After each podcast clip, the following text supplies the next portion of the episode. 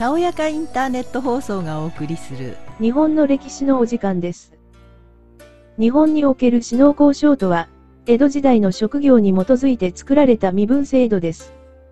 死農交渉は武士、農民、職人、商人、お指し、それらを合わせ市民と呼ばれています。死農交渉の他には、得た、否認、という身分がありました。死農交渉や、得た、否認、の意味や、人口に対する死農交渉の割合などについてご案内します。死農交渉という言葉はもともと、中国で使用されていた言葉です。紀元前1000年頃の中国の文献に登場した死農交渉という言葉は、死農交渉、市民、に技あり、と記され、あらゆる職業の民、すべての民、と意味される言葉でした。日本では、死農交渉とは武士、農民、職人、商人を指していましたが、中国では死を管理や貴族を指す言葉として使用されていました。中国で誕生した死農交渉という概念は奈良時代頃までには、日本にもたらされました。もともと中国で貴族や管理を指していた死農交渉の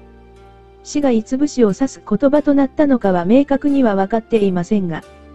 遅くとも17世紀半ばまでには武士を指すようになっていたとされています。戦国時代後期以前、日本では勝ちや足軽の多くが武装した農民でした。そのため、死と農の違いは非常に曖昧なものであったとされています。しかし、天正9年、1582年に始まった豊臣秀吉による対抗検地や、天正16年、1588年に行われた刀狩りによって、百姓と武士がはっきりと分離されるようになり、以降、百姓、武士と、いった職業は固定化されるようになります。このような武士階級とそれ以外の階級の身分を分けた、兵の分離政策は江戸時代に入ると強化されるようになり、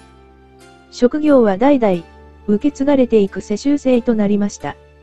また、武士綿の三民、農民、職人、商人よりも高い身分に置かれ、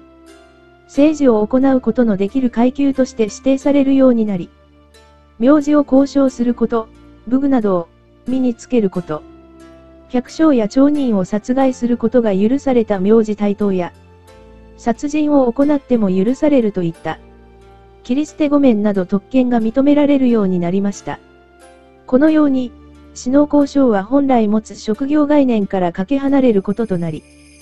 実際には、死、武士を高い身分に置き、武士以外の身分は農村に住む、百姓、城下町に住む、町人と分けられ、職業ではなく住む場所によって身分は分けられていました。そのため農村に住んでいた職人や商人も実際には、百姓として分けられていたとされています。実際は住んでいた場所で身分が分けられていたとされる死農交渉ですが、江戸時代には死農交渉の枠から外れた、得た、否認と呼ばれる人々がいました。得た、とされる身分の人々は死んだ馬の処理や重費の加工、革製品の製造販売、また経理、掘り、バンタ、山番、水番などの、下級官僚的な仕事など汚れの多い仕事をしていたとされています。否認、とされる身分の人々は芸能に従事。また村や町の警護などを行っていたとされています。汚れとは、死や病気、犯罪など血を伴うような出来事のことを指し、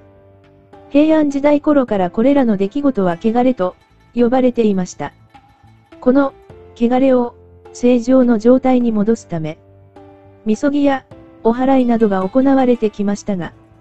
室町時代後半頃になるとみそぎや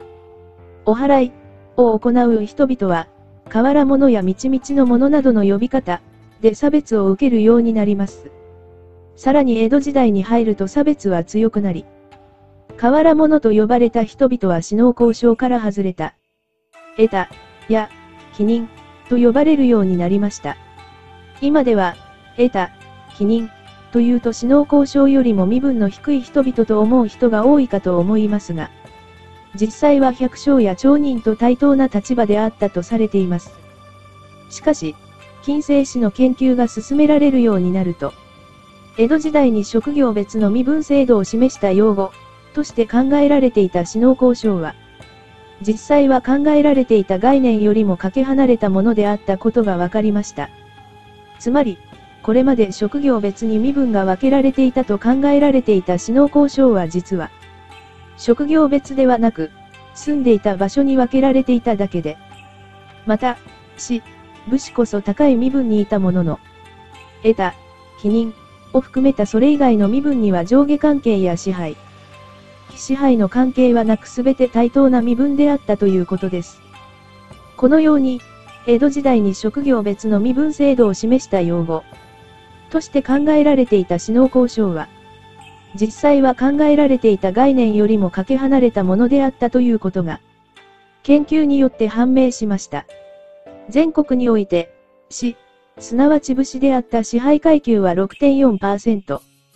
農交省の平民が90.6%。